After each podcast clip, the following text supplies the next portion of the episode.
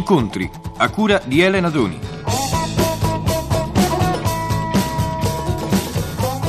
Enzo Forcella è un giornalista romano di 53 anni che in questi giorni ha ricevuto un importante premio letterario, il Bagutta. Il premio è per il suo libro Celebrazione di un trentennio, un libro di appunti e ricordi politici, scritti tra l'altro come un racconto, in un modo molto piano, chiaro, e non col linguaggio che usano certi addetti ai lavori per confondere le idee, magari anche volontariamente, alla gente. Il libro di Forcella è nato in un momento particolare, quando perse il posto. È lui stesso che lo racconta all'inizio del libro, con una sincerità che è molto rara da trovare, specie negli uomini arrivati come lui. Ecco, Forcella ha raccontato come è nato il libro, ma sarebbe forse interessante anche sapere perché. Ecco, io ho sempre pensato che una delle cose peggiori che possa capitare ad un uomo è di identificarsi nel proprio ruolo, no? il giornalista, l'avvocato, l'uomo politico. A un certo momento ci si, come dicevo, ci si identifica completamente nel proprio ruolo, allora si diventa, si diventa un'etichetta, si diventa un personaggio e questo, come ripeto, lo considero estremamente negativo. Ecco, quello che, che lei definisce la mia sincerità e che credo appunto senza eh, false modestie che sia un tratto caratteristico del mio carattere, è proprio questa continua consapevolezza che non ci si può identificare nel proprio ruolo. E le faccio un esempio banale. Io con i bambini, con i ragazzi, parlo come sto parlando con lei, come parlerei con un uomo politico, a parte gli argomenti che sono diversi. Non riesco appunto a calibrarmi secondo la persona quale, alla quale mi sto rivolgendo, proprio perché continuo a essere sempre me stesso in tutto ciò che faccio. Ecco, l'essere se stesso, l'essere sincero è indubbiamente un tratto di tutto questo libro ed è un libro che secondo me ha avuto tanto successo anche perché gli italiani hanno scoperto eh, in, questo, in, questo celebra, in questa celebrazione di un trentennio la vita politica degli ultimi anni. Perché in realtà a me sembra che in questo libro ci sia stata per Enzo Forcella la possibilità di essere più sincero, più diretto di quando faceva il giornalista. Cioè mi sembra che Enzo Forcella, scrittore, abbia quasi tradito, vorrei dire forse surclassato Enzo, Enzo Forcella, giornalista. Sì, mi è, stato, mi è stato detto spesso. Insomma, dice, abbiamo perduto un politologo e abbiamo acquistato uno scrittore. Però la, la realtà forse è diversa, è più complessa Dicevo appunto che un uomo non si dovrebbe mai identificare nel proprio ruolo, ma eh, vorrei aggiungere che fatalmente la nostra società ci spinge sempre ad assumere un ruolo. Nel giorno in cui, come racconto nel libro, per ragioni indipendenti dalla mia volontà, in pratica perché non andavo più d'accordo, insomma, o il direttore del giornale in cui lavoravo non andava più d'accordo con me, sono stato emarginato, isolato, eh, praticamente disoccupato, quel giorno mi sono anche reso conto, conto che perdendo il ruolo sociale si rischia di perdere anche la propria identità personale. Eh, ti annulli, non sei più. Eh, e come ritrovarla questa identità personale?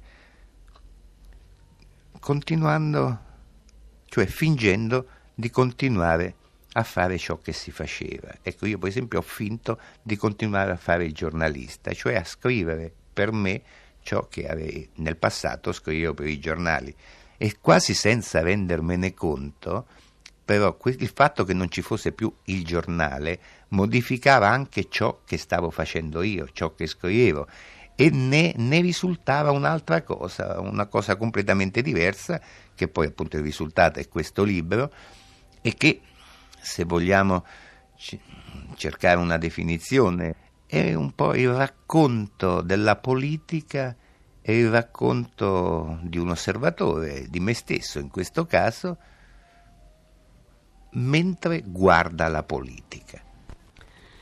È un racconto, tra l'altro, pieno di personaggi e questi personaggi di cui noi siamo abituati a leggere quotidianamente i nomi sui giornali, per la prima volta ci vengono incontro con tratti caratteristici, con un fotogramma o diciamo con un particolare che serve veramente a farceli capire meglio, tra l'altro anche a umanizzarli un po'. Eh, ci sono per esempio eh, gli occhi chiari di Gedda, eh, c'è Segni consultato di notte eh, in un momento difficile per il partito e che salta giù dal letto, eh, c'è Moro che deve prendere delle pillole contro la tensione e così tanti altri particolari. Ecco, dicevo, tutte queste persone che lei eh, ha conosciuto, che conosce da vicino, tra queste, dicevo, ce n'è qualcuna che le è rimasta più impressa per motivi indipendenti naturalmente dalla politica, dalla gestione degli affari politici quotidiani? Beh, di uomini che mi sono rimasti impressi nella storia politica degli ultimi trent'anni ce ne sono molti, perché appunto il panorama è folto, a cominciare dai, dai protagonisti di quella che si definisce la generazione dei padri, De Gasperi, Togliatti, Nenni, Di Vittorio, lo stesso Gedda a cui dedico alcune pagine in questo libro. Nella generazione di mezzo, la generazione appunto dei, dei cinquantenni o, o quasi, vabbè, anche lì Moro, Andreotti, Fanfanni, Berlinguer, eccetera, eccetera. Ma eh, adesso è inutile fare una, un elenco di nomi, insomma, certo, personalità di, di di un certo calibro ce ne sono state molte, ma forse non è, non è questo soltanto lo spirito della sua domanda. Lei mi chiedeva quali con, con, quali, ecco, vorrei eh. forse rifarla, eh, con quali di tutti i personaggi con cui lei ha parlato e ha discusso di politica passerebbe volentieri una serata a parlare anche di qualcos'altro? Ma guardi che è molto difficile parlare di qualche cos'altro con gli uomini politici, in particolare con gli uomini politici italiani. Per questo, è senza nessuno sgarbo ai stessi uomini politici, ma credo mm, che siano molto molto pochi, molto pochi, perché l'uomo politico è un è un animale molto, molto strano, molto, cioè molto strano, una razza molto particolare, appunto che pensa, ragiona, vive e quindi anche cena quando si tratta di cenare in dimensione politica. Però, ecco, per, per continuare su questo filo, ecco, non so, io particolarmente come intellettuale, ahimè, ognuno nasce insomma, con certe caratteristiche, insomma, per me la dimensione culturale, intellettuale insomma, è dominante. Certo mi sono sempre sentito attratto agli uomini politici nei quali si sentiva e si sente quantomeno la nostalgia appunto di quest'altra dimensione che non è politica. Ecco, adesso il Presidente del Consiglio è probabilmente molto occupato, ma mi piacerebbe cenare una sera con Moro o anche con Andreotti. Con Berlinguer, beh già Berlinguer è un po' più difficile anche perché eh, così spesso ho avuto occasione di avvicinarlo, è molto difficile rompere la guardia, come si dice in gergo eh, pugilistico, se non sbaglio, no? e cioè rimane sempre estremamente legato. Oh, invece ho una grande, una grande simpatia, a prescindere poi dalle opinioni politiche molto diverse, con, eh, con tutti i gruppi minoritari. Ecco, l'uomo politico è un personaggio affascinante quando è in minoranza. Quando è in minoranza allora ci si sta volentieri insieme, no? E, ecco, per fare soltanto un nome, Luigi Pintore, il direttore, un po' il leader del manifesto, è un uomo affascinante da questo punto di vista, insomma, anche che poi si possano, e io in particolare non le condivido, insomma, le sue posizioni, ma è una di quelle persone con cui ecco, mi capita spesso, per esempio, di cenare insieme. Lasciamo gli uomini politici e veniamo a Enzo Forcella. Enzo Forcella che parla di sé, sia pure di sguincio brevemente, eh, in alcune pagine del libro. Eh, parla di sé ragazzo, al momento della guerra, per esempio. Sì, ci sono due momenti abbastanza importanti nella mia biografia, come io credo in tutta quella della mia generazione, e sono appunto la guerra, la guerra vera e propria, la guerra fascista e la resistenza. No? E io li ho vissuti in maniera un po' particolare, o perlomeno per anni ho pensato che fosse tanto particolare addirittura da non parlarne. Per esempio, della guerra, ho fatto circa due anni, mm, non riuscivo a ricordare assolutamente niente, perché non avevo fatto niente. Tra l'altro nemmeno sparato un colpo di fucile, insomma, pur essendo al fronte, insomma, in, una, in una zona in Jugoslavia considerata fronte. Così la resistenza. E, e la resistenza che io ho passato qui a Roma, eh, per me è essenzialmente un ricordo di fame e di paura, senza, senza tutte quelle trombe di dietro, no? che poi appunto io stesso, quando mi capita eh, di ricordarla ai bambini, enfatizzo un pochino, insomma, no, dunque, ma in realtà io ho sentito fame e paura.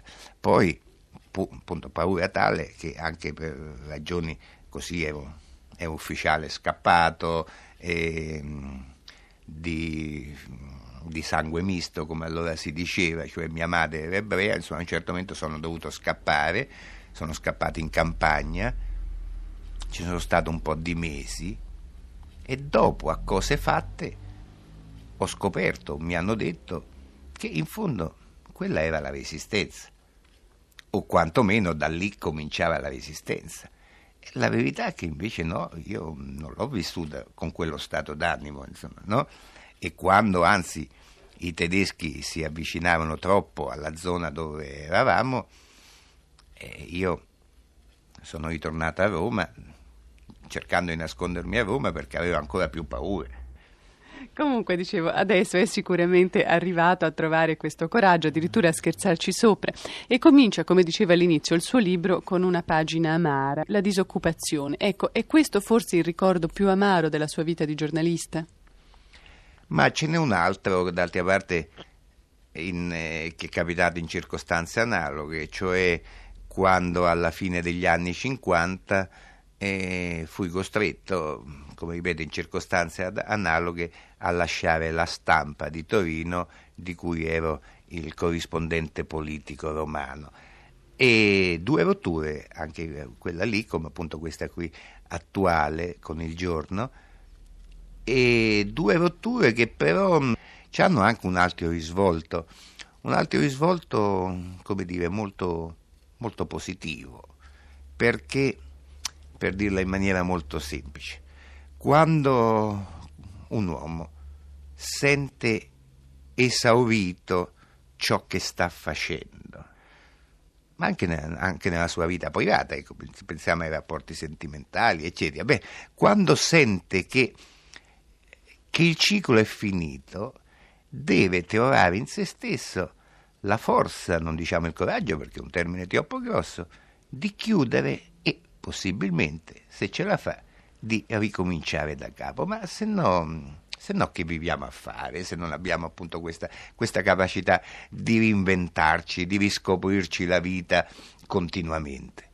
Ecco, e passando eh, per un momento dalla sfera personale a quella generale, cioè alla politica, secondo lei gli italiani questa forza ce l'hanno in questo momento? È estremamente complesso poter rispondere, vediamo di semplificare, ma io credo ecco, che la caratteristica essenziale della eh, vita pubblica italiana stia in una contraddizione.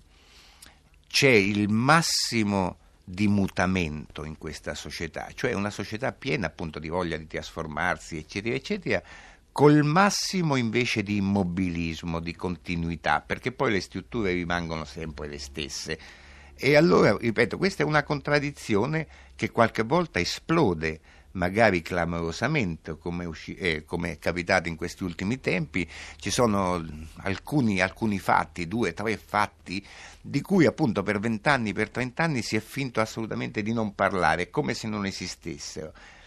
A un certo momento un, si accende questa scintilla e esplodono e provocano una serie di grosse conseguenze. Penso tanto eh, per fare un punto di riferimento ecco, a quello che è stato il referendum.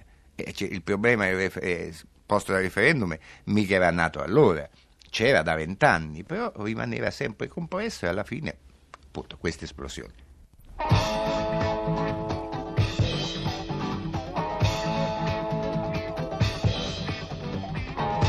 Abbiamo trasmesso Incontri a cura di Elena Doni. È intervenuto Enzo Forcella.